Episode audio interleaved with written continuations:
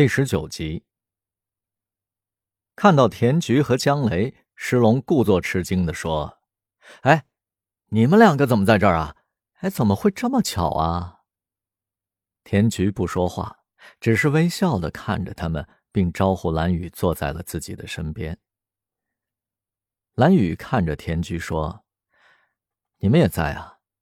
难道说你们的早餐也被某些人吓得掉在了地上？”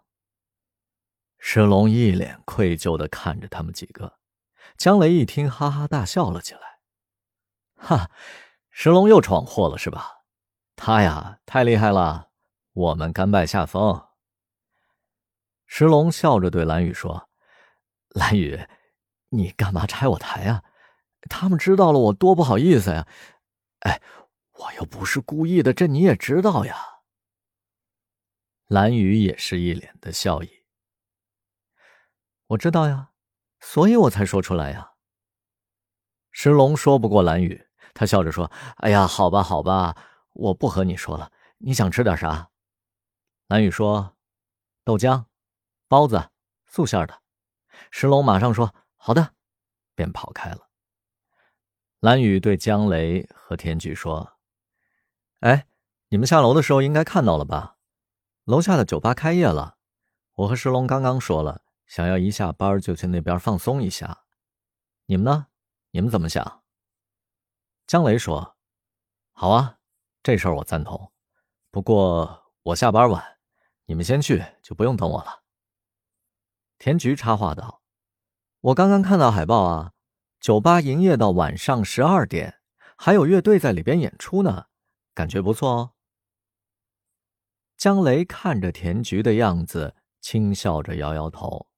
突然，田菊跳了起来，一脸慌张的说：“哎呀，糟了！我今天早晨和王老板说好了要去购买原豆的，不和你们说了，我要走了。”说完，田菊便慌慌张张的跑了出去。晚上，三个人如约来到了酒吧。江雷因为工作的原因要晚点过来。他们找到了一处座位坐下。他们四面观察着酒吧的装饰。田菊说：“哎，到底是和我的咖啡店不一样啊！这样的装饰，要是放在我的店里，不知道会是什么样的效果呢？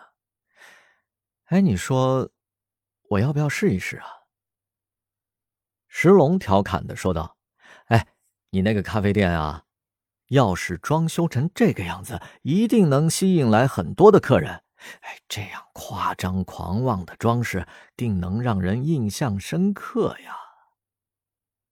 田菊知道石龙这是在损自己，便说：“喂，石龙，你就不能好好说话呀？你天天吊儿郎当的样子，这以后谁愿意嫁给你啊？”石龙假装生气的说：“怎么没人嫁给我呀？我长得不帅还是怎么了？”我哪儿吊儿郎当了？田菊看了看吧台上弹着吉他的男孩，说：“你这也叫帅啊？你要是帅的话，那么世界上就真的没有帅哥了，好不好？”哎，你是不是对“帅”这个字有误解呀？石龙顺着田菊所看的方向看了过去，只见一个抱着吉他的男生正在深情的唱着歌。蓝雨终于开口了：“你们两个就不要再吵了，好不好？我们去跳舞吧。”石龙也不在意刚才的话语，便对蓝雨说：“好啊，我们去跳舞，不要理这个不会欣赏美的人了。蓝雨，你告诉我，我帅不帅？”蓝雨看着田菊，微微瞪着他的眼睛，他一时不知道说什么，他打趣说：“啊。”呃，呃，今天晚上挺开心的啊，酒水还特别好喝。哎，那边有人跳舞，还跳的好好啊，我们去看看吧。说着，便慌忙的闪开了。石龙看着蓝雨跑开的身影，轻笑着。田菊看了看石龙，说：“哎，你还不赶快追？你走了，我好去看帅哥。”说着。便将头转向了吧台的男生身上。石龙撇撇嘴说：“你这样不怕江雷回来看见吃醋吗？”蓝雨说：“你胡说什么？赶紧去吧！你不是放心不下蓝雨吗？要是蓝雨被别人拐跑了，可不要怪我没有提醒你啊！”